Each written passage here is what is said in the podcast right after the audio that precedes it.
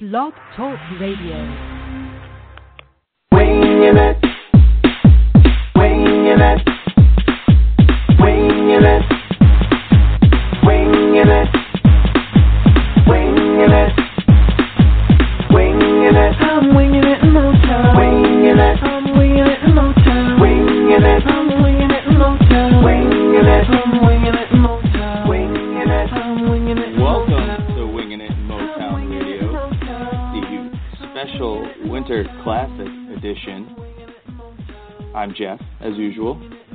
Joined by JJ and Graham. Gentlemen, how you doing? Uh, I'm Best supposed week to be ever. warm. How are you? I'm great.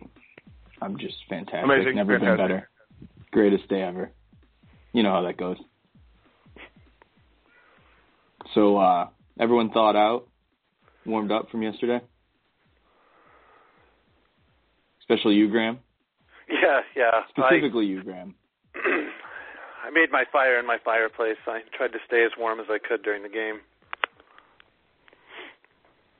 And JJ, have you have you thawed out?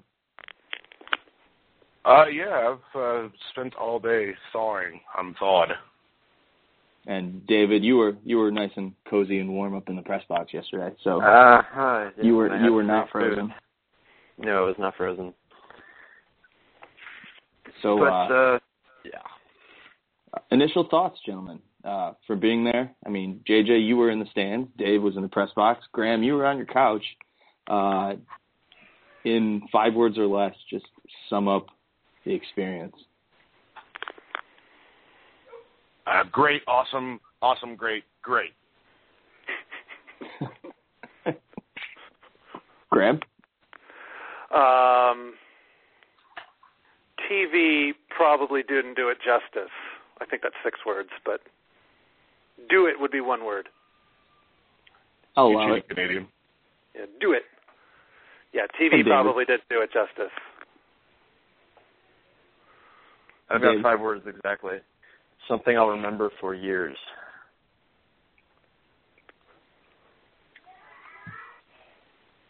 Awesome. Yeah. Awesome, awesome, awesome, awesome, awesome. Those are that's my five. So I don't know. It was just you can't really I don't know. It's hard to put into words. It was just a very amazing experience. Right, JJ? Oh, absolutely. Um, I mean, the game could have gone a little bit better based on the.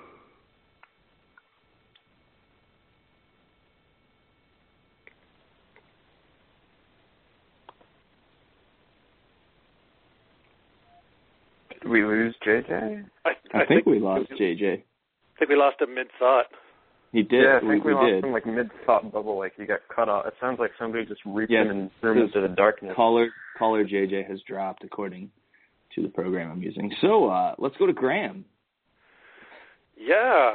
Um, I mean, Did obviously look- not being there, it's different. I, but I got to see the game, so uh, which was a, you know got to watch it. I, sloppy game would be the way I would describe it. It was not the uh, it was not the greatest game to watch entertainment wise.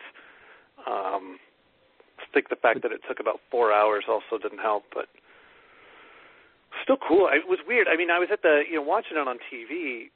I got to the end. The Wings were down, and it was third period, and I was very, very nervous that they were not going to at least get it into overtime, and they were going to lose. Like it felt like a playoff game, even though it was just you know just some. If you think of it, it's just a regular season game. but I just so desperately wanted them to get it to overtime. I wanted them to win, but I did not want them to lose in uh, in regulation because I knew they needed the point. Yeah, I know. Uh, it was a pretty rowdy crowd, especially our sec- section of uh, the big house. But when it was two one and there was like maybe six, it was it was very somber. It was quiet. Everyone was kind of like, "Oh, they're not really going to blow this, are they?" I mean, they they got to tie this up, and then of course they did, and everyone cheered loudly, and we forgot that we were freezing our asses off. JJ, are you Can you back? Yes, we can now. We lost Yeah. you for a little bit. Yeah, it was amazing. Uh, apparently, the hotel Wi-Fi uh, I ran out of time and I had to like go and re-enter the code to get another day's worth of, of hotel Wi-Fi access. Oh, excellent. So if you're at the the DoubleTree in Dearborn, the the password is cookies too. Everybody. I'm mad at So, them for uh, cutting off my Wi-Fi, so, so there's our password. You you were in mid thought when we lost you. Uh, how far have I gotten into that thought? I think you were like three words in, so it was like not even mid thought. I can give you the Okay. sound that it made when you cut out. It was like, Oh, that's amazing. No, it was uh it was really great. It was really fun. Um like the game could have gone better. Obviously the ice conditions were were shit, so I mean you don't you don't expect it to be like a super great game. But this was really the first time I ever felt kind of raw about uh, the game ending in a shootout. Like I'm actually pro shootout. Like one out of ten games should end in a tie. So I mean if it's gonna be like 90% of games I'm okay with a shootout, but this was this is one of the special ones where like everybody in the stands would have been okay with a tie. Um or I mean just extend the overtime, whatever. Just get a final goal. There really wasn't a final goal uh to end it and I think that everybody felt kind of kind of robbed by that. And obviously Toronto fans probably don't feel as robbed as we do because they won and I'm just sour grapes, but no, it was it was amazing. And an an overtime goal would have been fucking magical. And that was like the whole day. It's like we spent the whole day out in the snow, freezing our asses off, cheering, uh, sitting there with stunned faces when Toronto scored their goals. You know, the stupid USA chants, the Let's Go Red Wings versus Go Leafs Go chants, and I mean it was just a hell of a lot of fun. Every time they played music, everybody was singing along and dancing, and and we had like really great seats for dancing too. Um, it's just, what a great experience. Wouldn't you agree, Jeff? I give it two thumbs up. Uh, as far as I'm concerned, the the game ended in a tie.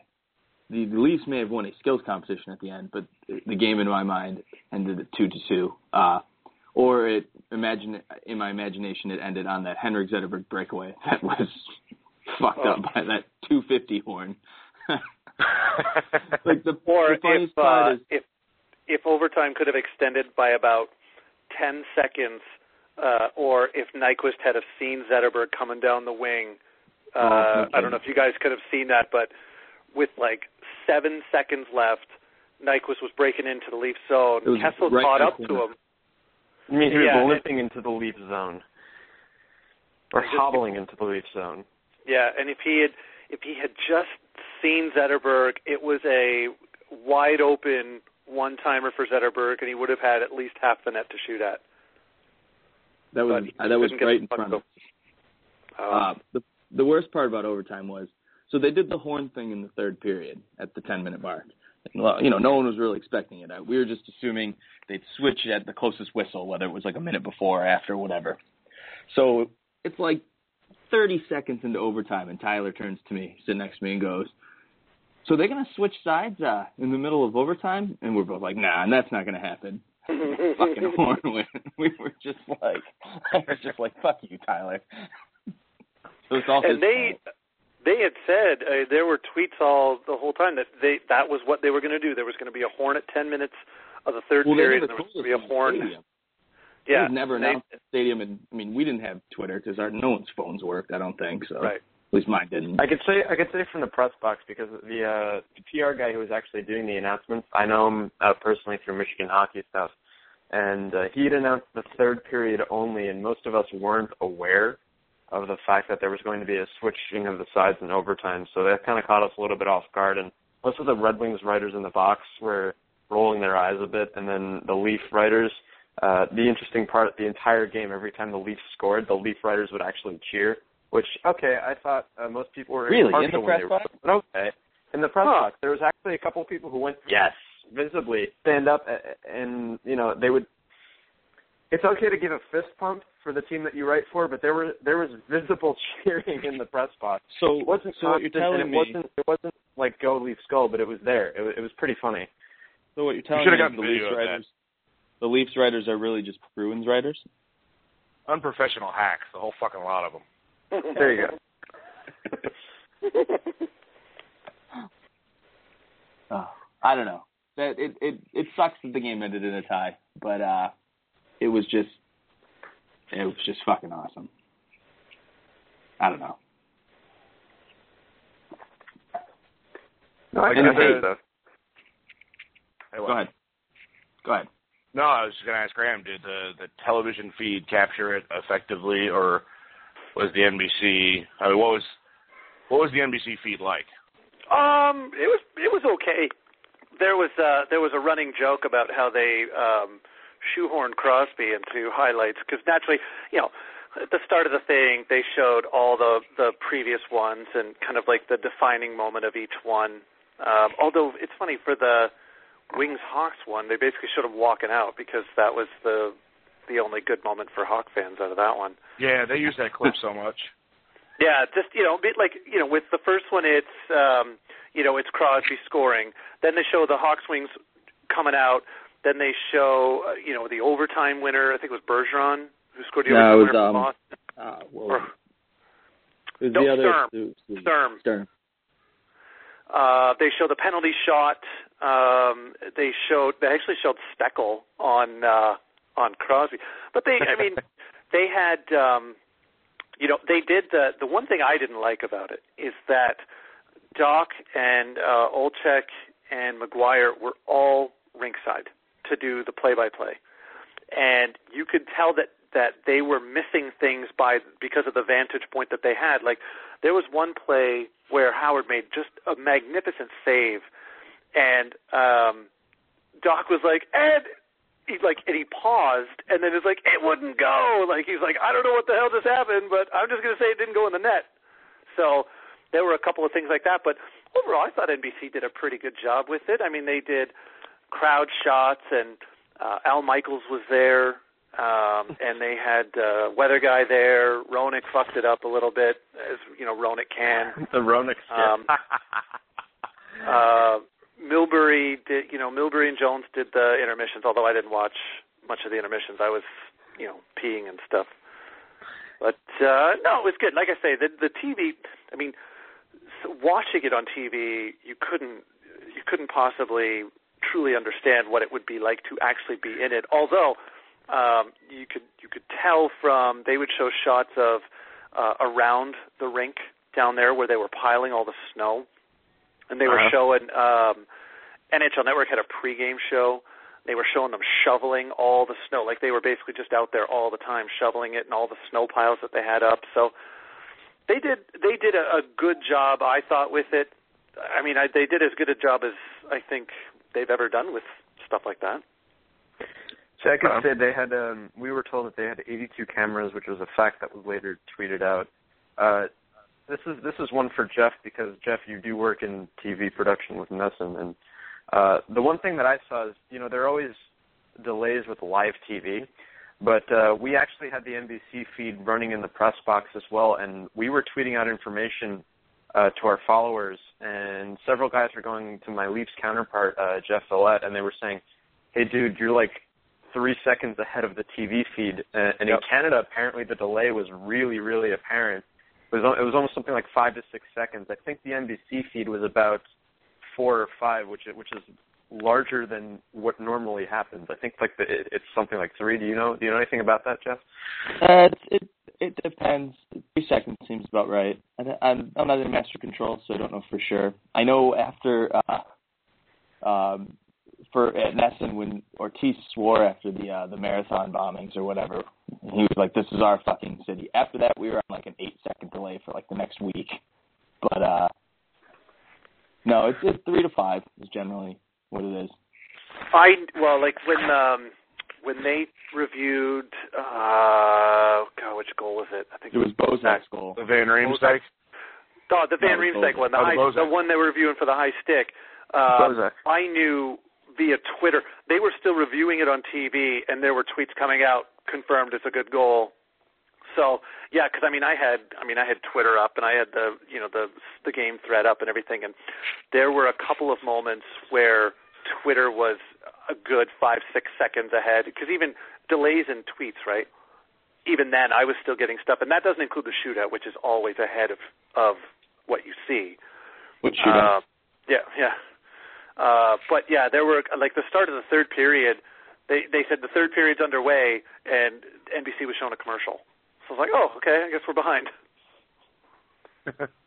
So No, you talk about the the Crosby stuff. It was at the stadium too, like up on the the big screen just outside the the gate we entered in at. They had like trivia questions up, and of course it was like name the only team to win a Winter Classic in a shootout, which now isn't uh, isn't true anymore.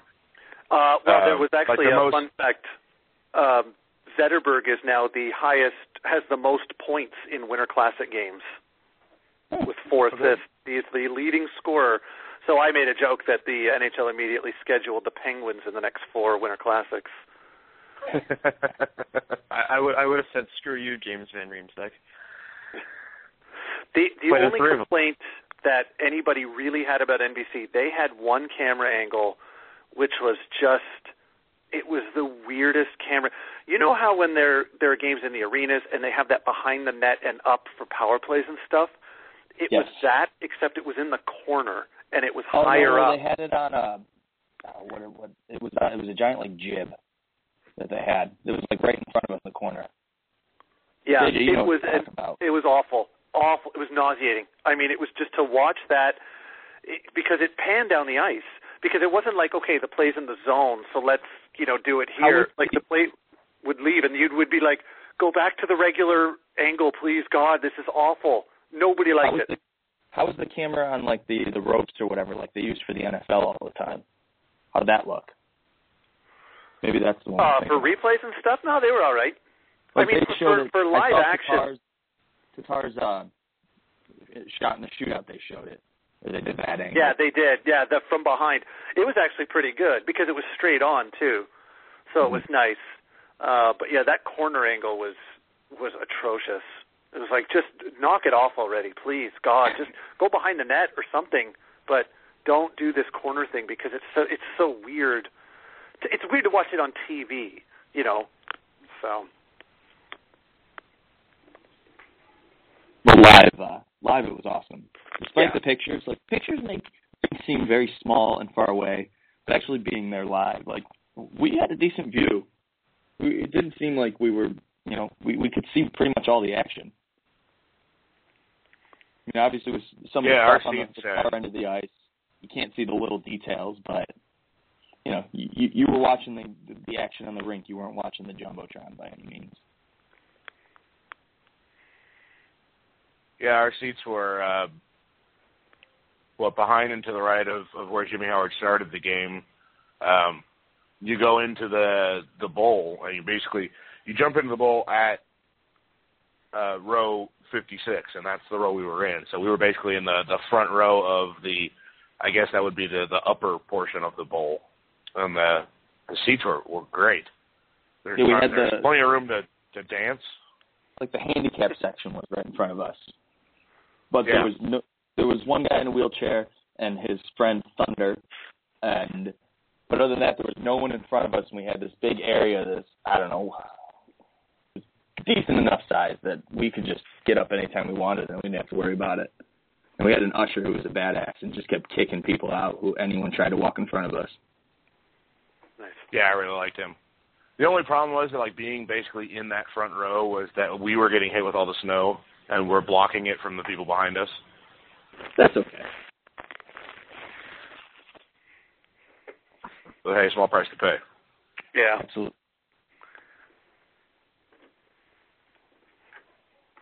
How much of the snow wound up in Jeff's beard?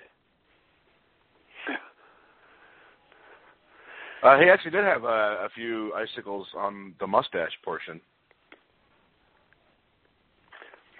I uh, I couldn't get over how uh, how bulky you guys looked. Like you could just see how many layers you guys were wearing. I I told uh, my wife um, when I saw Jeff's pictures that he put up uh, on Facebook. I thought it just like you can just you can just see how cold it was by the looks on people's faces, and you know just I don't know you could just you could tell that it was really cold.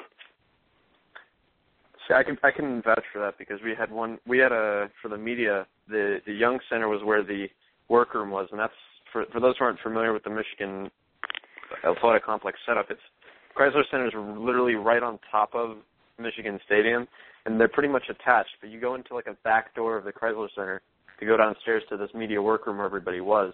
But to get to the press box, you had to walk about a good five minutes outside. And uh, I actually was was perfectly fine. And then we brought the Maple Leafs counterpart in, uh, Jeff, because we we were having his name is also Jeff. We were having all sorts of credential issues. Uh, and, and finally, when it was time to bring him upstairs, you know, he wasn't wearing a hat. He was wearing just one jacket, and he walked in, and his face was covered in snow, and he's trembling like you could not believe. And then the first thing that the security guard does is, "Sweetie, would you like some hand warmers?" And he gets a whole thing of hand warmers for free. He was freezing his butt off, and it was just, you know, he, we were very thankful for the heat after that. But we we still can't imagine how 100,000 plus people sat through a game like that in in what wound up being uh, negative four degrees Fahrenheit and wind chills. So kudos to all of you, except for Graham. lots of alcohol. By the, by the I think it was only really bad in the first period because there wasn't any scoring, and so there wasn't any real reason to to get up and cheer. And so we spent the first the first intermission like in the tunnel underneath the stadium, like where all the extra carts and shit, like there were like Carvel carts there that people weren't using, obviously because and they were full. They were full of ice cream, but we didn't want to steal any. Um, because why the fuck would you do that? No, Yeah, they- they got were- numb. there were people tweeting pictures of the of the concourses during intermission and just how just jam packed they were with people because they everybody was trying to get out of the cold. It was it was those it was those kind of pictures that I thought, okay, uh, maybe it, uh, maybe I don't miss it as much as I thought I would. Here- Here's the thing about those concourses, though. The right where we were was right by like the the Crisler Center where they played the basketball team plays, and they had the the the merchandise shops set up there. So there was a massive line for that, and then the concession stand right by, by us had a massive line, and everyone was waiting to get beer when you just had to walk like out of the covered concourse, and they had beer stands everywhere that there was like no line at. So and, and with the bathroom, all you had to do there's like an in and an out. When you just wait for someone to go out the out and you just sneak in the back way. That's what I did. It wasn't a problem. There there was a report somebody saw a guy uh take a shit into a plastic bag like on Oh, the oh, I saw that. I saw that. Mm.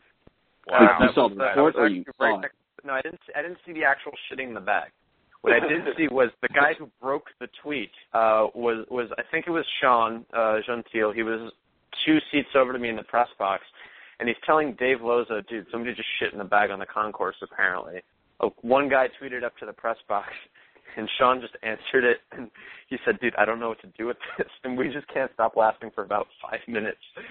Somebody, you know, and it's it's not hard to imagine because more reports came in later that because the bathroom lines were so long, that many fans took it upon themselves to not only disregard the porta potties but go behind the dumpsters. So the shitting in the bag wasn't too far fetched at, at a certain point. Hell, it's Um, sanitary compared to just shitting on the ground. Although even if you're by the dumpsters, See, we started to scheme as to whether or not this person had decided to bring the bag in preparation for shitting, or if the bag was uh, a byproduct of bringing food into the stadium. So that took out about a good 10 minutes of the intermission of trying to figure it out. boy, this sandwich was the best idea I ever had, and now it just got better. Yeah, for all the Eat it- draconian eat rules it, about what you could and couldn't bring into the stadium, I was really surprised. Like I, I got up to the gate and I unzipped my coat. I'm like, okay, what do you need to do? And he's like, eh, you're fine. Go in. Like, you don't want to check my pockets or anything. Like I look like a, I have so many pockets in this coat. I could have a bear in here, and you like, okay, go in, whatever. I actually, at the end of the game, I left the stadium, JJ, when I went out to the bus to you guys. I walked all the way back into where we entered and walked right back into the stadium without a problem. Walked right past security and no one cared. Nice. So, yes, to say security was tight uh, isn't quite that true. Which is funny because it kind of usually is from a person who has season tickets to Michigan football, which is another travesty. But uh yeah, I didn't I didn't really have any problems with security either after about five minutes because they But all they- stopped caring because they got pissed off by the NHL. They emphasized quite a bit no bags allowed of any kind in the entire building. I could have smuggled it, like Jill didn't bring her camera, her really nice camera because she has a giant camera bag. I could have just put it under my shirt and no one would have cared, and I could have walked right in. Well, you could have, but you didn't. At no point did I feel unsafe with 105,000 people watching hockey because they were all nice Canadians and they just kept apologizing for everything. was probably more vicious online after they lost than uh than at the game.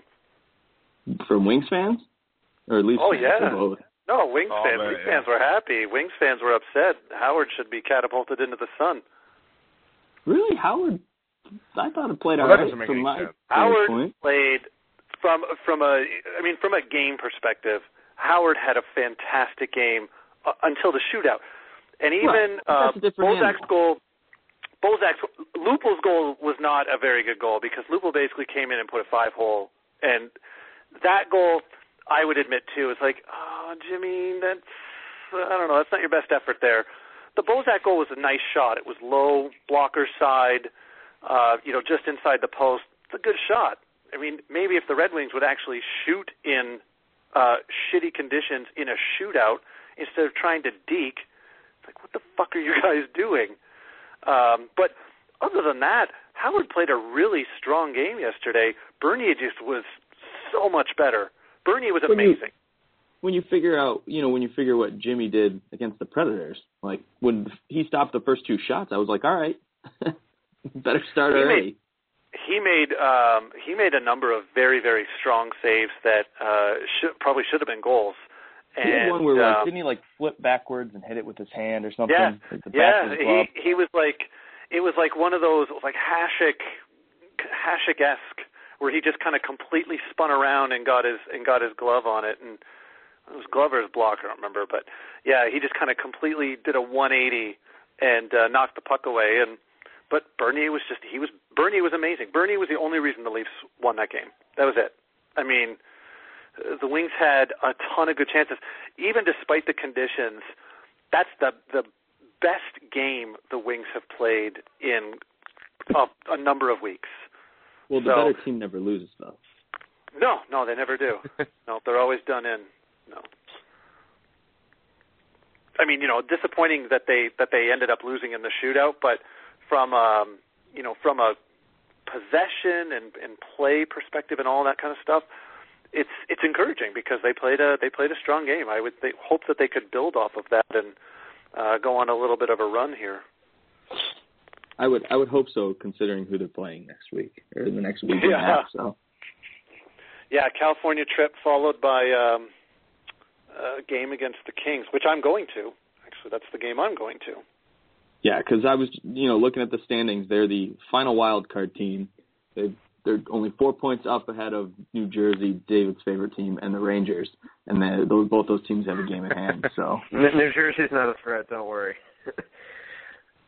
They're not a threat. Um, the, pretty much any team from the Metropolitan Division is not a threat because it's it went from being the best division in hockey three years ago, uh, arguably other than the Central Division, to now the shitty one. It's it's the one that everybody kind of kicks to the curb, and that's kind of ironic considering that the Islanders, as of five minutes ago, were up two nothing against the Blackhawks in a building that's that's uh you know, first of all, not filled. Be- first of all, it's, it's a concrete shithole. Second of all, it's not filled because there's a gigantic snowstorm going on there right now, and I know that because my mom won't stop blowing up my phone about how much snow we're getting. So, uh yeah, despite that, glad we didn't do dinner tonight, guys, because I walked out this morning and I couldn't open the door because it was, uh well, buried by snow. So, um nice little shout out to Tyler. Hope he's okay, and uh, we'll I'll, we'll do fish tacos another time. yeah, honestly, really great question no. here in the. There's a great question here in the chat um, from Smack Talk says, considering the cold of the game yesterday, what do you think of the Super Bowl being outside in the cold? Uh, I mean, good football's football's played in any weather, but as far as the the the crowd and everything, uh, I'd be pissed. Like at least we, when we Yeah. we bought tickets for the Winter Classic, we knew what we were signing up for. When you go to the Super Bowl, you expect to be warm or indoors, and um, you know the logistics. I know I've you know as we cover the Patriots and people have talked about like the logistics of all those people that are going to be in New York City and having to get to the Meadowlands if they get dumped on with like 10 to 14 inches of snow, and it's going to be uh, it's not going to be a pretty sight. I wouldn't be surprised if it got pushed back a week or something like that. Oh, they yesterday they were talking that they were actually concerned that the traffic was so bad getting into and around the stadium. There was a concern that people who uh, hadn't, you know, who weren't there were actually going to miss a, a significant amount of time of the game because of the traffic getting in. They they actually to the point where they thought the uh, attendance record was going to be in jeopardy because of um, uh, people not being able to get to their seats in time.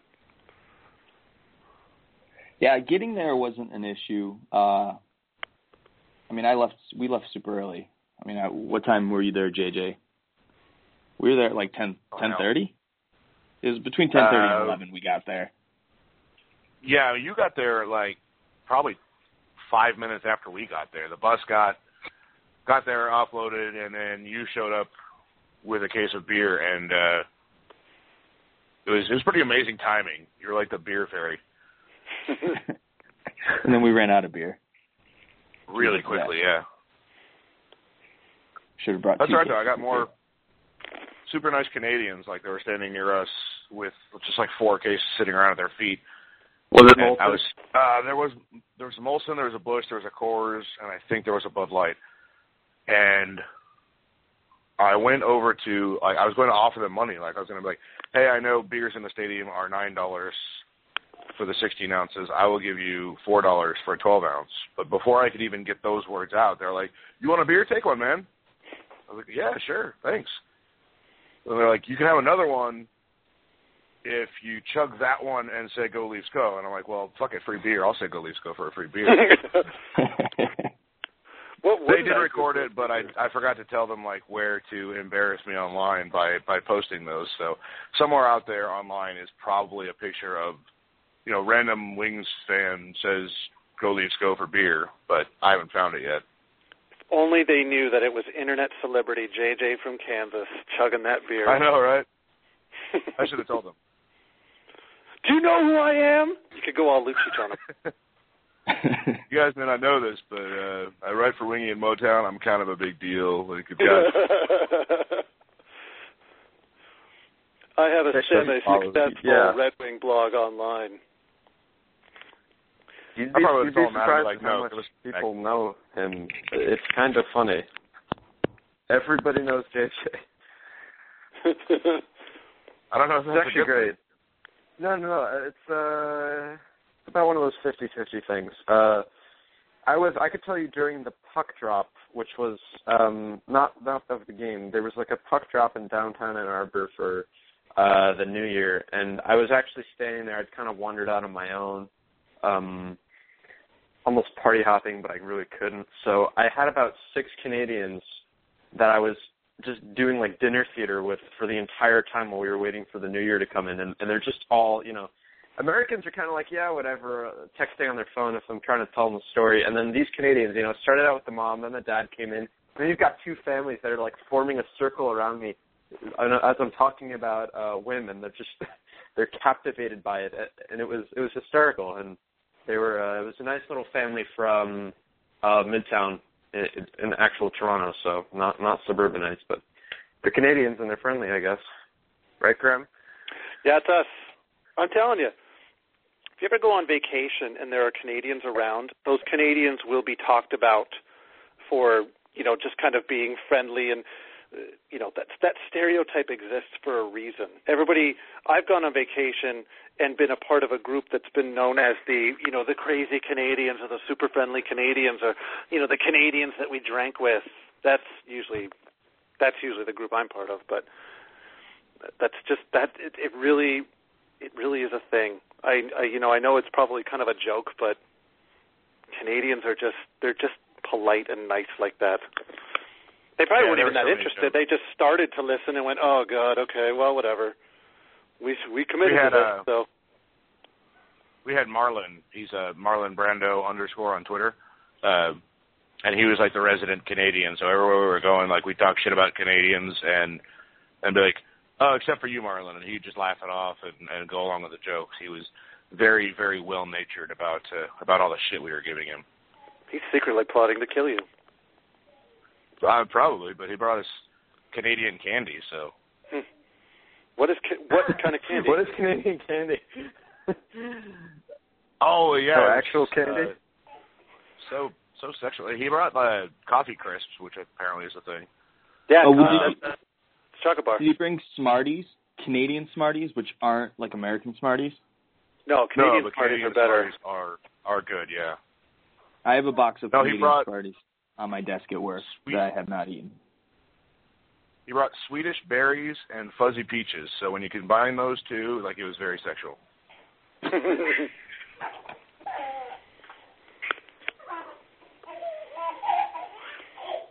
I'm guessing that's Graham's house. yeah. The laughter? No, that's weird. It's not normal. Oh, by the way, that, that actually was Maria on the jumbotron, jumbotron twice. She uh, she said that on the bus. So no, you owe me an apology. a- no, the the the, she the, she said it was her.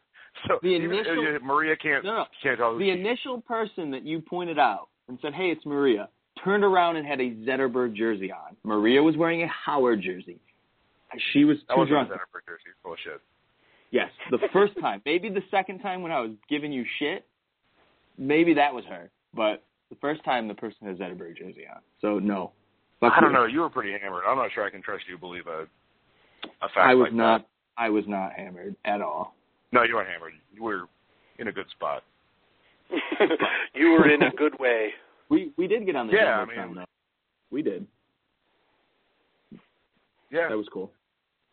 I don't know. Well, they were mostly trying to get that uh, that really cool dad and his kid that was sitting next to us, Yes, but we were in the background of that. that's true. I've been trying to find. Remember, right after Alfie scored, and that photographer was right in front of us, and we were jumping up and down, and he kept taking our picture. Yeah, Or not. I was, Okay, I've been trying to find that picture somewhere on the internet. I have not found it yet. I don't know. I've checked Getty Images, AP Images, USA Today, all the local papers. Nothing.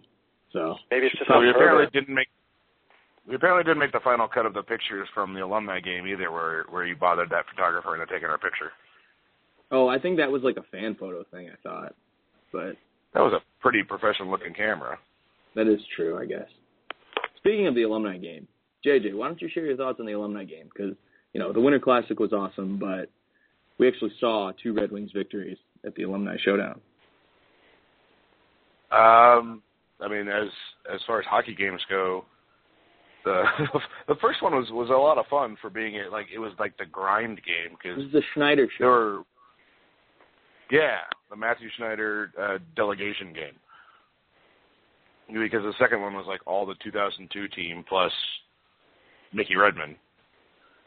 Um, like the the games were fun. I just, I think that I was I was a little bit disappointed that the second the second group didn't fucking destroy those Leafs guys because there were so many Leafs names that uh, I guess I'm just a bad hockey historian. Uh, there were so many names I'm like I have no idea who the fuck Oh, Corey is. Cross, Brad Uh, May. Build, Builder Lego, yeah, that guy. hmm It's funny because I mean uh, they they actually showed the second alumni game on TV, and um, you know they're doing the the Leaf introductions, and I was able to pick out every single one of them. Like Gary Leeman, oh standards must have been low for this. But uh, no, they showed. Uh, you know, I mean, obviously on TV with Yzerman coming out, I couldn't even couldn't even imagine how loud the stadium must have been when he came out. Oh, it was fucking great. I was actually in the bathroom when that happened, but I could hear it. I'm like, oh shit, they came out to skate, and they kept showing people up on the jumbotron. And every time they would show somebody, the whole crowd would would cheer their heads off. It was that was amazing. I don't know. What would the one of the most amazing parts was that Redmond pass to Fedorov, Fed or off. I uh, that, that I just I don't know. I, I said bef- I said the night before the alumni game that I was looking forward to seeing Brown and Fedorov the most.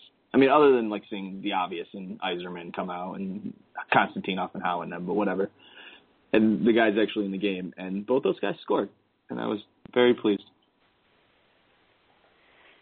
You should have been looking forward to like one more person, so it wouldn't have had to have gone to a shootout. That is true. We were disappointed. Although Homer winning the shootout was didn't take the great. Shootout. But with Homer, we were all like, "What the fuck is Homer doing?"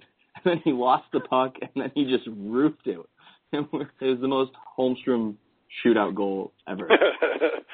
Yeah, exactly. He loses the puck and then he shows like those sneaky good hands that we kind of forget that he had. Oh yeah, and, uh, Coach Irwin twenty four for the intros. Uh, Joe Cooper just reminded me that was that was a really nice touch. I like that.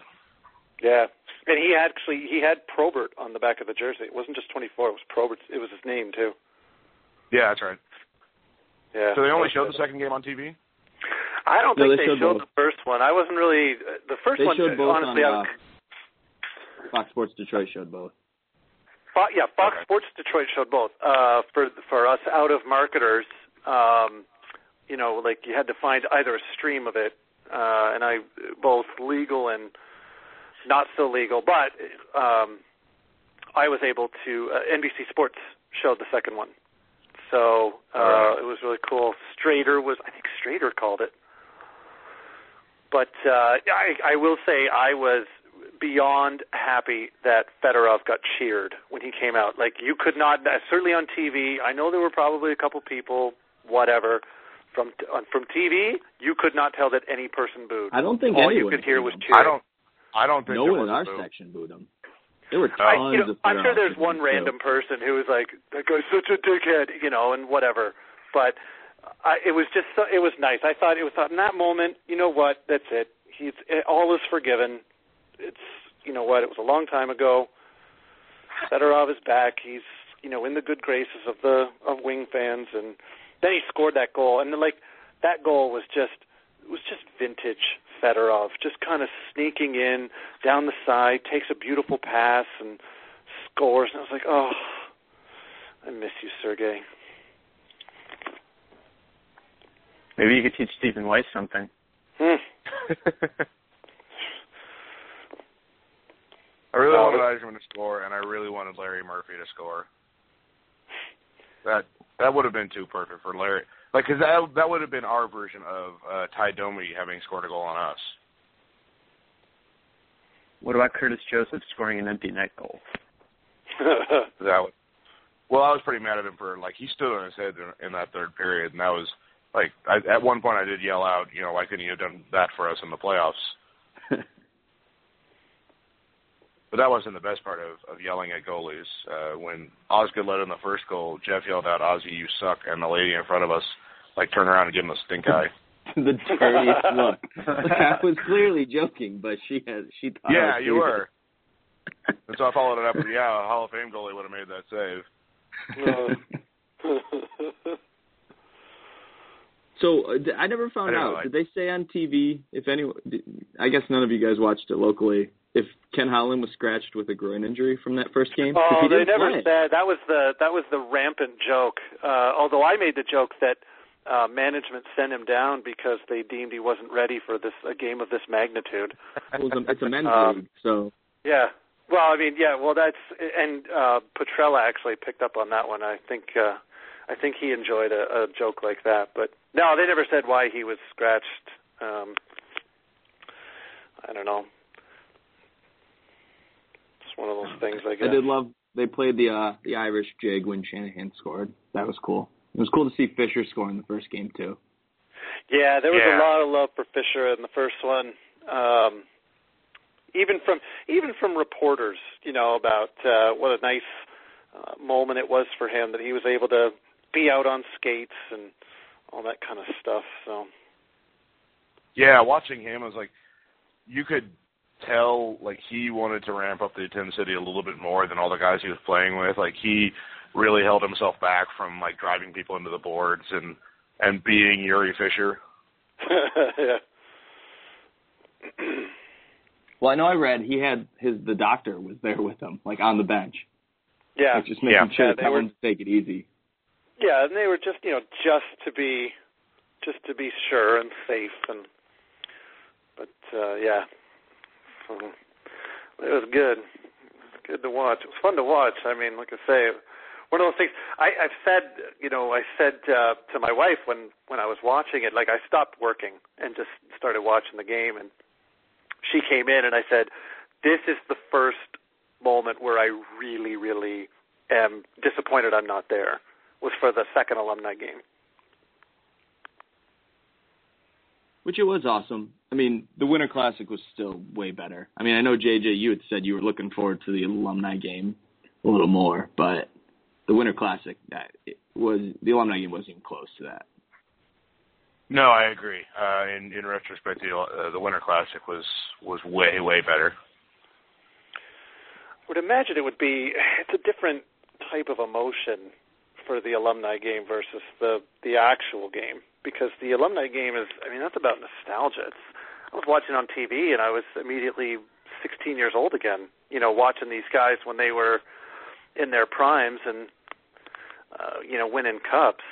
So the game itself is you know it's about here and now. Although, kind of got mad at people who were talking about how the Wings aren't going to make the playoffs because they lost yesterday, but separate conversation. Yeah, I agree. It was definitely more more nostalgia. Like it was a it was dustier at Comerica, but it was way more energy in the big house. Yeah. Those seat cushions fucking suck though. I mean, Yeah. I know they were free, but they were pretty awful. I've got three of them sitting got- in this apartment living room right now. I don't know what to do with them. I still didn't look to see if I got my free autographed rookie card though. I should probably do that. Uh, I didn't. I got uh, four cards. I had uh, Reimer, Bernier, Mrazek, and uh, and DeKeyser, and I just gave all of those to Jen McCrosty to give to Deacon. Uh, oh, well, I would have taken the Red Wings ones. Yeah, but you weren't on our bus. It's true, I wasn't. You, Did you give your sister that ten dollars? What ten dollars? The one I gave you on the bus and said, "Give this to your sister." I have no idea what you're talking about.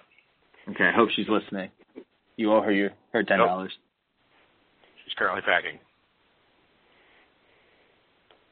It was No, awesome. I gave it. Graham, we wi- Graham, we, we wish you could have been there. We we tried to to bring the, your spirit with us. I Yeah, saw. I, I I got a good chuckle out of that picture, um, especially the thumbs up. I'm not even kidding. My first response when I saw the picture was, "Why do they have a picture of Matt Schaub?" and and uh, my wife made the joke out loud, and she's like, "Why is that a picture of Matt Schaub?" And then I tried to get a pick six thing in there, but I just I just couldn't quite get there. But I appreciate that. It was I was it was disappointing to miss it, and I I mean I I missed the game. You know, it would have been nice to have gone to the game, but the risk of sounding sappy, I missed hanging out with you guys too. Uh, Yeah, but you old softy. yeah, I know. It's a new year. I don't know what that has to Hey. do with it. Just whatever.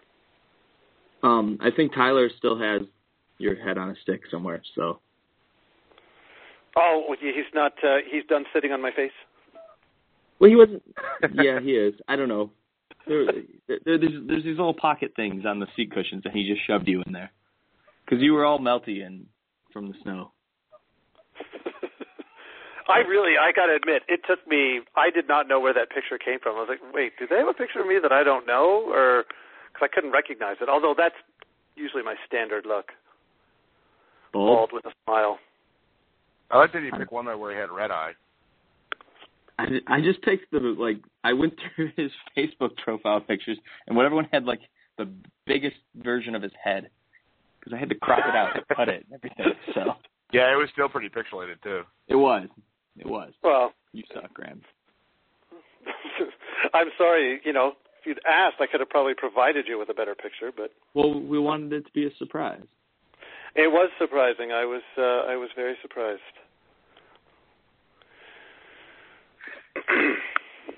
So yeah, whatever. What about the uh, the Lupul hit? It was it was, dirty. Uh, there was no question when they showed it in the replay. Um, Kindl comes in and and lays a high hit. I mean, admittedly, a high hit on Lupul. Lupul's got a history of concussions, and you could kind of see Lupul just kind of like he kind of was like almost taken aback for a quick second, and then Eaves was right there, and he you know there was a whole scrum along the boards. Eaves is bent down, and you know Lupul just cross checked it right down, and it was one of those hits that you just saw. And I think the play went up, and Eaves is still lying on the on the ice. And of course, with his history, you know, your first thought is, oh shit, it's you know, it's another concussion or something like that. And um, you couldn't really see it initially, you know, live action. But when they showed the replay, I mean, my first reaction was, that's that's a dirty hit. That's that looks intentional. I mean, it's a cross check. He's looking down at Eve, so it's not like uh, you know he just kind of caught him or something like that. He had every intention of cross checking Eaves in the head and neck area. I personally, I think it's worth a couple games. So that's my own thought, especially given the fact that Lupul is a repeat offender. Yeah, based on his history, I think he should get four or five. You know, it's a it's a it was a target um, target. The head and neck area was targeted, and the principal point of contact. So well, and it was I, a clear retaliation. Exactly. You know, and I just I, I don't see how.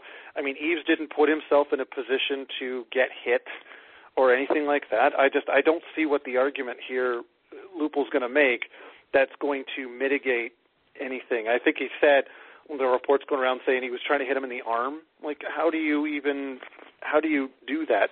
Uh, with Can't- I don't know how you- his vision was blurred. He couldn't see. His shoulder pads were slippery. Stick just slipped right up and hit him in the head. hmm Yeah, I was Maybe trying to break his arm, but I lines ended up cracking him in the neck.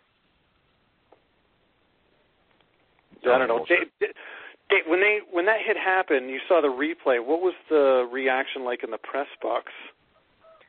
Uh, well, the, well, uh, regrettably, I was actually tweeting something when that hit happened, and then somebody like tapped me on my shoulder and said, "Look up." And you know, it, it was kind of everybody was going about their business, but my my first words were, "That's just dirty," A- and uh, and uh, a couple other guys said, "Yeah, that's that's going to be looked at right away." There was really nothing too much about that, and, and most people left it alone in the post game press conferences, especially because uh, at that point we were more concerned about gameplay and Randy Carlyle being a dick and uh you know more it, it, the, the Eaves thing was overshadowed a by the fact that there was a, a huge trade that had, was going on in the process and I don't think the trade was made by that point so everybody was wondering where Dave Nonis was in the press box and then um th- there was a lot of you know first of all when when the trade actually went through uh, it, it was pretty interesting because there were so many factors and so many things that had overshadowed the hit.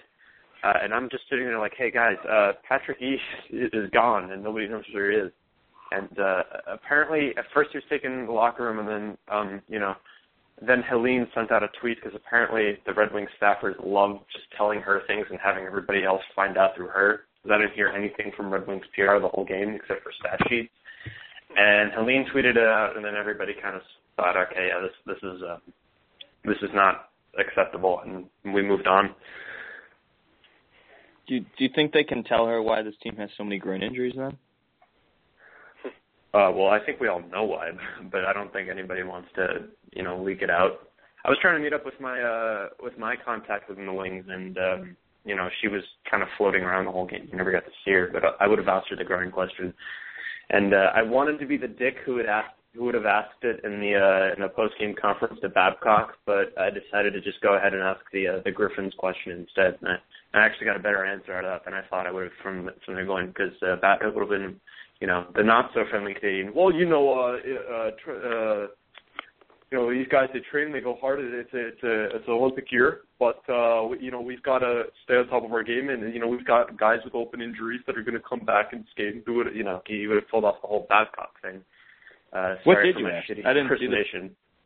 I didn't see the press conference. What what was your question? Um, well, they're on the. I don't. You know what my voice sounds like now. They're all on NHL.com. Mine was. Uh, what did you? What do you think of all the ex Griffins and how they're playing? And um, And I asked him also about Tomas Tatar, and he gave he gave a, a response that said, "Well, we're basically running an open tryout right now, which is not too far from the truth because of how many guys that are getting injured." So he likes uh, he likes Glendening a lot. He's not going to be a huge point scorer, but he thinks he'll be a very good NHL player. Abdelkader's starting to get really good. Uh, he, he basically stated why Jurco wasn't in, and they thought that Glendening would bring a different element to the game, which kind of did. Uh, you know, a lot of back and forth stuff, and Babcock wasn't in there for more than about five questions. So the fact that I got one question was was pretty good. So, um, but he, he also he also said interestingly enough that uh, you know he never talks to his team after a loss, but this was the one game where he broke his procedure and did because he really was that satisfied with the Wings play, and I think that that kind of sh- just elaborates on the fact that this really was a much different game than we're used to seeing with the Wings nowadays. Now I did see. uh I think it was Justin Bourne and Katie Bakes or Baker, whatever her last name is, on Twitter, talking about like Babcock did say in his press conference like when he started or something that like this was like a great moment and you should remember this, blah blah blah, and really. You know, he he wasn't a robot, and they were applauding him for that. Like he was sincere with like how awesome the atmosphere was and an experience it was, and and he didn't give just some dumb cliche answer. So I I read that and I thought that was pretty cool. Yeah, Yeah. Bourne said something about he, you know, when they asked the players what it's like to play in that sort of atmosphere, and they all kind of talked about, like, I think he was surprised that there wasn't more just complete, um, I don't know, I don't know what the word is.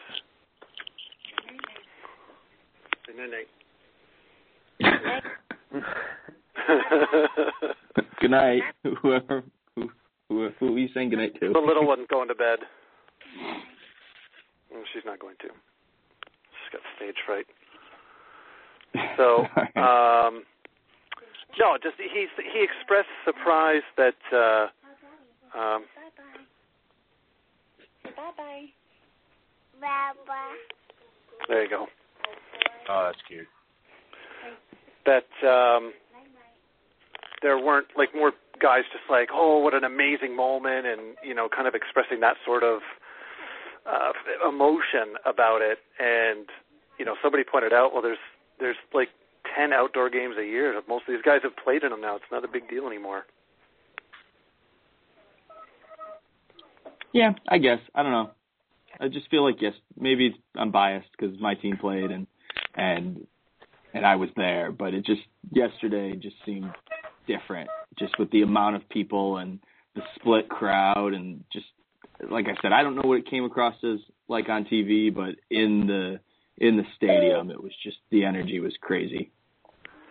I think regardless of whether it's you know they've played in one before or if uh, you know it's not a winter classic it's a stadium series one or whatever. I mean it's it is something different. It's something to kind of uh, remember as for the experience because even if they do have five or six of these a year now or however many they're going to have it's still something that's that's unique. It's not something that they do all the time. So especially something like yesterday where it's the biggest one ever you know why shouldn't a player kind of take the moment to just remember it and you know not focus so much on the on the results but focus on the experience And So I this will is, say, this is where this is where I'm going to chime in here. Um, I usually when I do game recaps, I don't really know what the win procedure is because uh, you know I, I like pissing JJ off and not asking these things. But when I do recaps and the Wings lose, I don't do a player of the game poll. I always do something different. Um, you know, sometimes I'll do a player of the game if it's like you know if it's really bad, and let's say the goaltender stood on his head and they couldn't get a win. So you know, I think I had one poll like that. But my poll for this game recap was: Do you think that doing more than one outdoor game a year uh, kind of ruins the spectacle? Uh, the Yzerman approach, and you know, Yzerman I think was the first big name hockey figure to kind of chime in against it. Uh, and over 70% of our readers and, everybody in the Win community said, "Yeah, we don't like it very much," and um, you know, that's that's saying something. I don't personally think that. I look at it more like the Gary Bettman point of view, whereby there was a lot of demand for outdoor games and not enough years to fill markets, so they want to give opportunities to smaller market teams. We're not going to be in winter classics. You know, the uh, the LA Kings and, and the Anaheim Ducks, they are pretty decent markets, but they're not going to be in a winter classic clearly. So, you know, what screams playing outdoor hockey in Los Angeles? It's not going to be a winter classic because oh, we've never done this. People have gone outside for generations in Michigan and played pond hockey. They haven't done that in California. It's new there. Um, you know, as as big of a hockey market as the New York area is, the Devils really don't have any more realistically than than about fifty thousand fans in their fan base altogether. I would be shocked if they did. Um, you know, the, the Rangers are big, but you know, pond hockey is not a, a huge culture, and this whole, you know, I grew up playing hockey thing is still prevalent, but not necessarily the same as if you lived in like a Massachusetts or an upstate New York. And, and the same thing with the Islanders uh, you can you can go in circles with this. The Winnipeg Jets, there can never be a Winnipeg Jets in the Winter Classic, despite the fact that they sell out every night. The population of the city of Winnipeg isn't that big, and you know maybe maybe yes, maybe no, maybe they can get uh, you know enough Blue Bombers fans to chime in. I, I'm really not sure there, and some people from Winnipeg might contradict me on that, but I, I'm not so sure that the NHL would be willing to invest in you know making it as big as it is. Because the Winter Classic, regardless of any other uh, outdoor game played is still going to be the largest game, period, even larger than the Heritage Classic. So it's something that I think everybody has to take into account. And it's going to make a lot of money for the sport and spread exposure. So uh, take it as it is, but I, I still think that the Winter Classic is, is unlike any other outdoor game. Um, I'll, I'll say we, we may in the future see more than one of these a year, but as far as the Stadium Series this year, and what is it, six total this year? There's five Stadium Series games or something. I personally just believe this is a cash grab because the lockout and the league lost money. So they're like, hey, let's do a fuck ton of outdoor games, make a bunch of fucking money, make up for what we didn't make the year before, and then so so next year I think you'll have the Winter Classic in DC. Maybe they'll do a Heritage Classic, maybe one Stadium Series game or two Stadium Series games, but I don't think it's going to be six every year going forward. How about one outdoor game for every team. All 30 teams get a home outdoor game. I no. mean, fuck, it's going to be about growing the sport and you know giving everybody an opportunity to to do this, let's just go balls out, like uh, like Joseph in the chat says. No, I say no. Nah, I think it's a shitty idea too, but as long as No, we're on the I- slippery slope.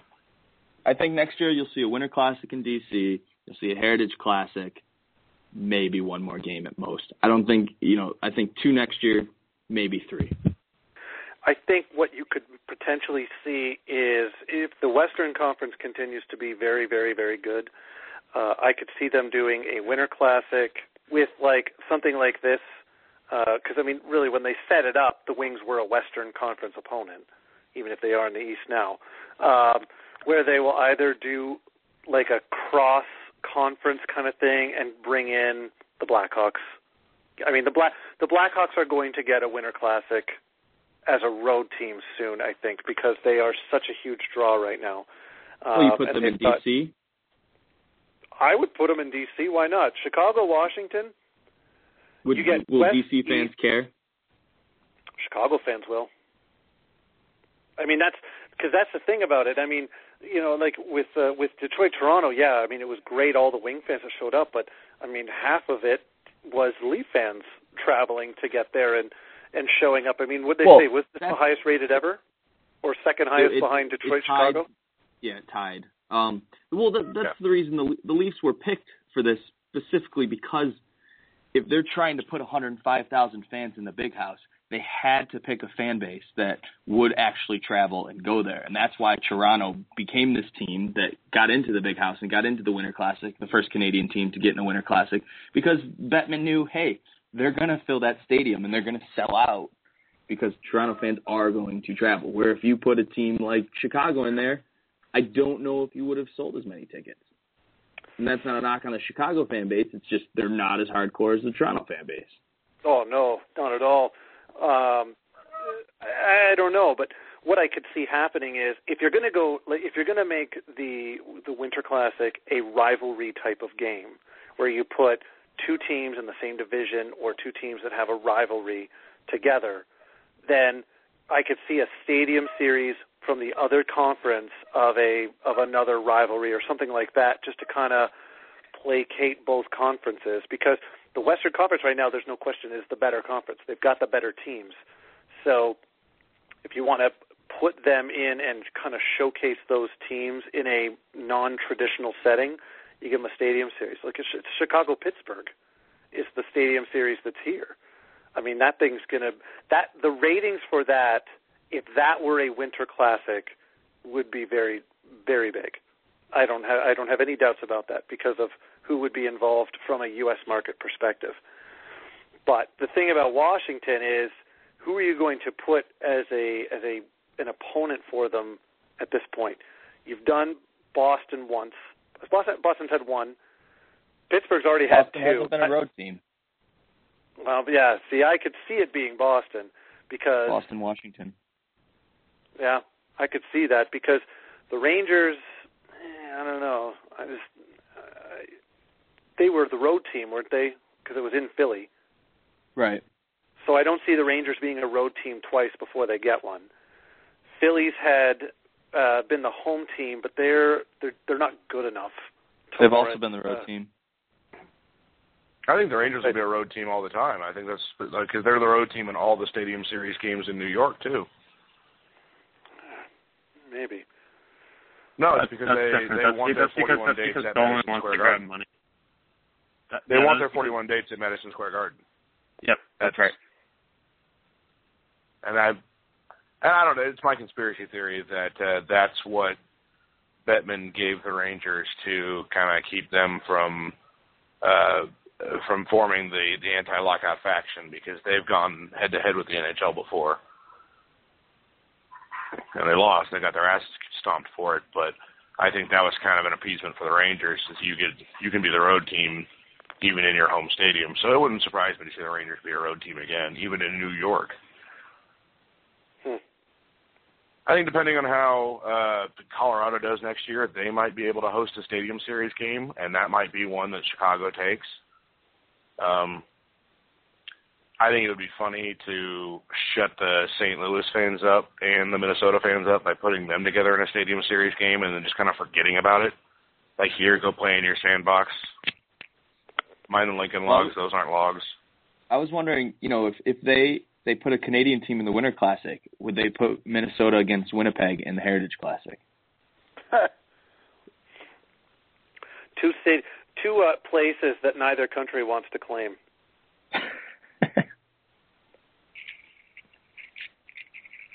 God, that sounds like an awful game too.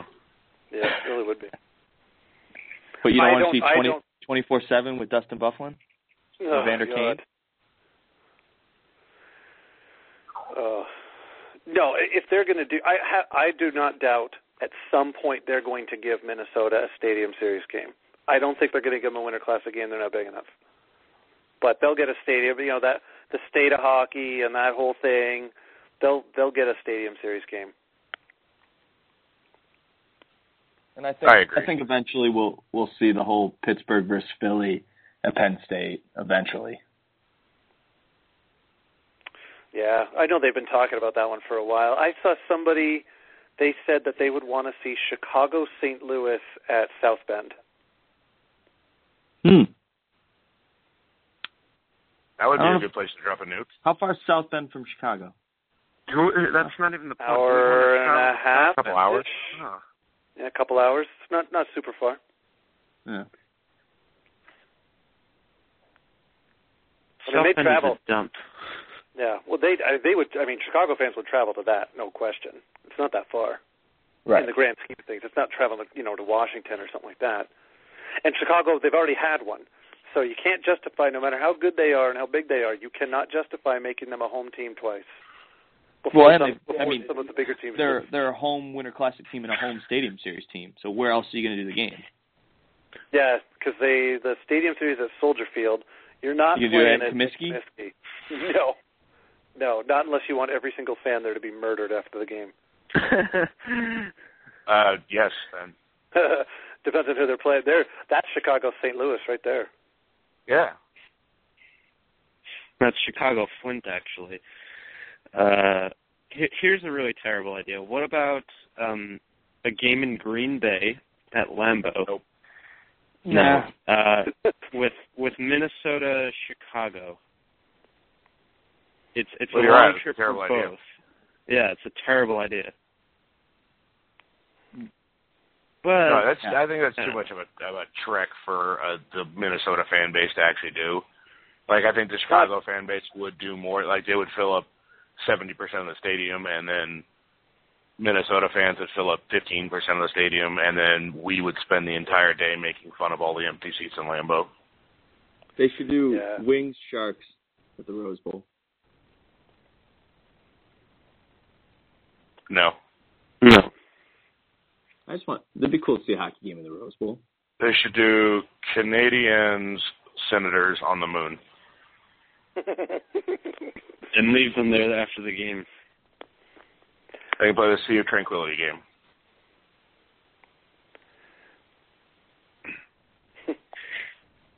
They should send Dion Phaneuf to the moon. How about that? Or the International Space Station with Elisha Cuthbert. See what happens for two months. That would basically be like Planet of the Apes in reverse. Like we send a caveman into space.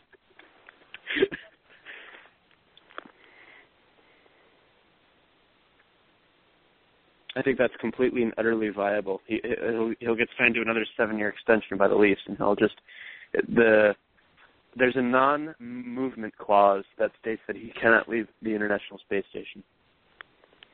I would feel bad for the astronauts who are there, though. Right, because I mean you're never on your feet in the, to begin with. All of his hits would be charging. This has gone to a dumb place. Get us out of here, Jeff. Yeah, I'm. I was trying to figure out a segue, but hey, twenty four seven. You guys excited for the final episode? I'm Now that the the only lost the winning they lost. They lost to Nashville, so no. I'm pretty sure they'll just gloss over that. Yeah, I mean they're gonna have a lot of setup for the Winter Classic. But oh yeah, they also lost this game. Whatever. yeah. The last the last half hour is just to be a musical montage of you know them walking out onto the ice and spliced in shots of kids playing on ponds and uh, you know close ups of players' faces with you know the breath pho- you know uh, photoshopped in, even though they're playing inside.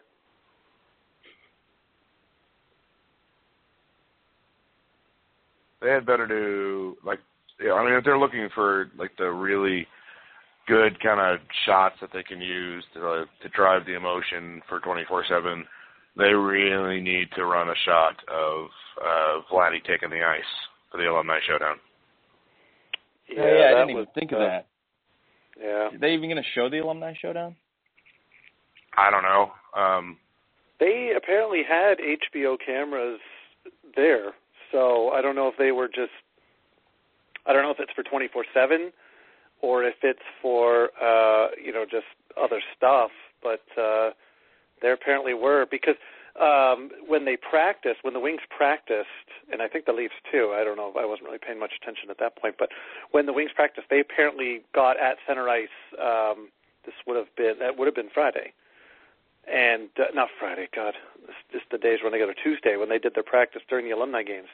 Um, they did like a group shot at center ice for the HBO cameras, like a like a photo. Right, but that was at the big house. So what does that have to do with the alumni showdown? But I think they had cameras at the alumni showdown as well. Is what I'm Yeah. saying. I didn't see him. I didn't see anything that said HBO, but there were NHL cameras there, so I don't know. That was probably the the single biggest emotional moment for for me at least. Yeah, I mean, we we figured it would happen, but like they went so long without announcing Vladdy that I was starting to get worried that like something had like it, it wasn't going to happen. well, we thought he was going to come out with Gordy and drop the puck. Yeah, And when they announced Lindsay, we're like, oh, yeah, I know that was sad. he he It was- didn't, it was he didn't sad. know I where mean, he was. No, he didn't. Like Yzerman had to actually kind of like kind of hold him and lean back, and and people were Well, tweeting he like, started "Oh, walking Gordy." on the ice. Yeah, yeah, and Go- and people were like, Gordy wants to get out there and play. I'm like, oh, that is not what Gordy is doing. He has no clue what he's doing. It's very sad. I'm glad he's there, but they just, I, I don't think he should be. I mean, it's sad, should but I don't think he should be wave in and public call events like this anymore. But, you know, It was kind of heartbreaking.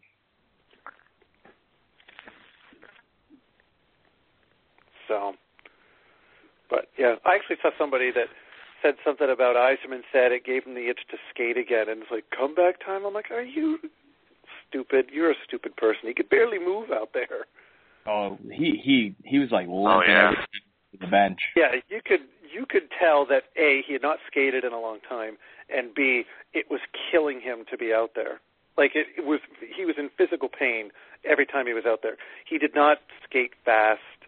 I was Um, surprised how much he actually played. I was, you know, a couple times JJ and I were like, "Oh, he was out there for like 10 seconds and then went right to the bench." But he kept going. I mean, he's basically got bone on bone in his knees. Like he's got no cartilage in his knees. I can't even imagine the type of pain that he'd have to be in. It's, but he played. He did it. I mean, it's it's amazing. He he gave a number of uh, of interviews after, and uh, apparently his decision really came down to kind of the last minute kind of thing. Like he was looking at his schedule and finally realized, you know what, yeah, I can do it, and you know wanted to do it. So I'm glad There was something brutally poetic about the player who had to learn how to, you know, he had to accept he had to play defense to to finally get over the hump and and become that the champion that he became, uh, playing in the alumni game and uh, uh, going off for line change every time he was he would have had to have back checked. Like he didn't back check once Yeah. because he he literally he could not like he could not get back into the zone and and turn. So like that's when you say like you know leaving everything on the ice that that's really what what Steve Yzerman did. He he left his ability to play on the ice. Well, one guy who could still play was Lidstrom. He he he didn't miss a beat out there. there was a two on one that happened, and he just broke it up. And I was like, so this is what competent defense looks like again. I, I've forgotten this. You know, it just it had been so long since I saw it, and I thought, I hope Kyle Quincey's taking notes, and he probably like ate the eraser. You know, Yeah, speaking no. speaking of competent defense, um, we're almost 90 minutes in here, and Brendan Smith had one hell of a fucking game at the Winter Classic, huh? He did. He and uh, I would say for the wings, uh, he and Tatar were the two best wings out there, the, the most noticeable anyway. Um, He had Smith had one play. This was the kind of game that I thought this is this was a play that wouldn't be shown on any highlight reel, but I just thought really was a smart play. There was like a dump in that was headed towards the the wing zone. Smith was at his own blue line, and it was a, a really high dump in. There were two Leaf guys coming in, and instead of Smith trying to bat it with his puck or anything, because he was standing still, instead of trying to do that, he went down to his knees and caught it, almost like a fair catch kind of thing, Oh, I remember So that. that- Yeah, okay. just so that he could make sure that he stopped it and prevent the Leafs from gaining the zone. And in that moment, I thought that is just a, such a simple and smart play.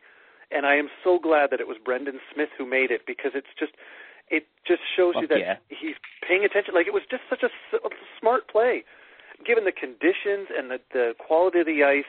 He made sure that he stopped the puck and got it up to his, you know, got it up to the line. I think the Wings got a scoring chance not long after that because he was able to maintain possession and get it up. So, yeah, he was. He's been incredible since he came back from injury, minus a couple of minor lapses here and there, but you know, whatever. Uh, he's been really good. Especially now that he doesn't have Man, to play if he'd with have finished that one timer chance that he got from like Oh. just above the circles. Oh, if he'd have hit that, that would have been amazing. I would have. I would have. I want to. I want to say that one was due to ice, like that the puck kind of skipped on him at the last second, right before it got to him. They actually showed that a number of times. Um, Nyquist, no, Glendening had a, sh- a chance uh, on the side that you could see that they showed the replay.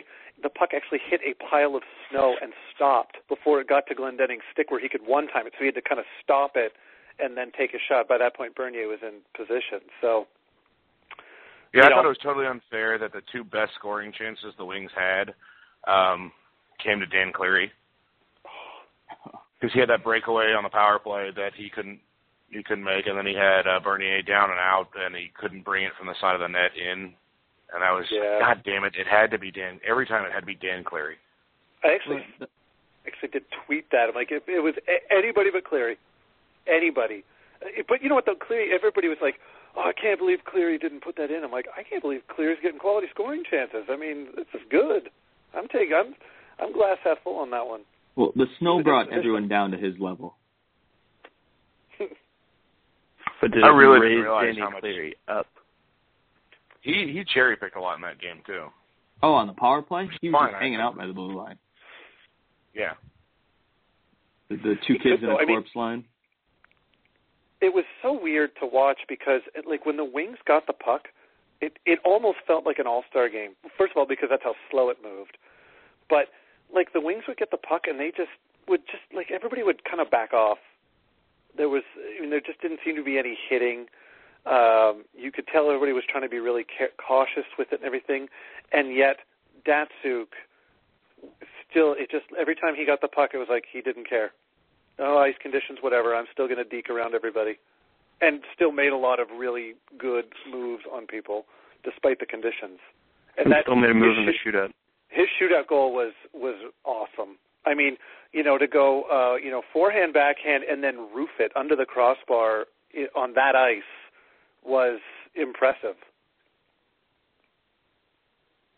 Yeah, you really get a good sense of how strong his stick is on on the puck. Because the passes weren't slowing down for him and his stick handling wasn't slowing down. Mm-mm. No, he. Uh, I mean, he looked dangerous. Uh, Tatar for the Leafs. Kessel was. Kessel looked really strong. Um, every time he touched the puck, I was uh, concerned he was going to be able to do something because he looked really fast out there. But other than that, none of the Leafs really looked good uh, in the game, except Bernier, obviously. Uh, a nice little statistic in the middle of the, the, or actually in the middle of like the second period, the Leafs had only had um, ten shots on goal at one point, or twelve shots on goal, and Phil Kessel had like five to six of them. Yeah, that yeah, it was twelve. It was twelve for the Leafs, and Kessel had five. I think yeah, it was around that midway point of the of the second. It, the shots, final shots were forty, forty-three, twenty-six, or something like that. 40 Wow. Speaking of final shot something. total, this is the final part of the podcast because we have to wrap this up before we run out of time. So, do you guys have any final Winter Classic related hockey thoughts? We've got six minutes. Um, I was I, I was bummed I couldn't go, but I was glad to see that everybody had such a, a great time. Um, kudos to Jen McCrosty for putting it all together. I know you guys will probably think her too, but um, I was initially part of the emails, and uh, I know how hard she worked to put it all together. Yes, everyone bombard her Twitter account and say thank you a billion times for those who went. Yeah, She's awesome. absolutely. After that, it was just so much fun to to get to meet all the people from from the internet. And you you know you hear you can't really know people like that, but really everybody that we saw in person was who their Twitter personas were. I mean, there was there weren't really any uh any fakes there, and it was. If you check the Wim feed from earlier today, there's like three tweets full of people who were were just amazing to meet. But Jen McCrosky is definitely at the the top of the list. Uh, at Jenny Quarks, she she did so much to put this all together and to make sure that everything ran smoothly, and it it really did. And uh, She was Norm the did MVP the- of the the bus. Classic. yeah, yeah, absolutely. So I can't wait for uh, I can't wait for Nick Night now because we're going to that. Countdown to March. So uh I guess we'll say goodbye. So for David and JJ and Graham and uh, myself, it's been winging it in Motown Radio. Say goodbye, everybody. No. Bye, everybody. Dan McGuire still uses a BlackBerry. Seriously, he does.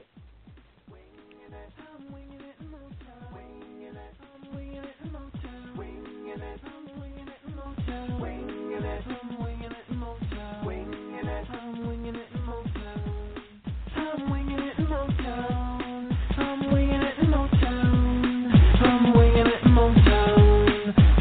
winging it in Motown. It.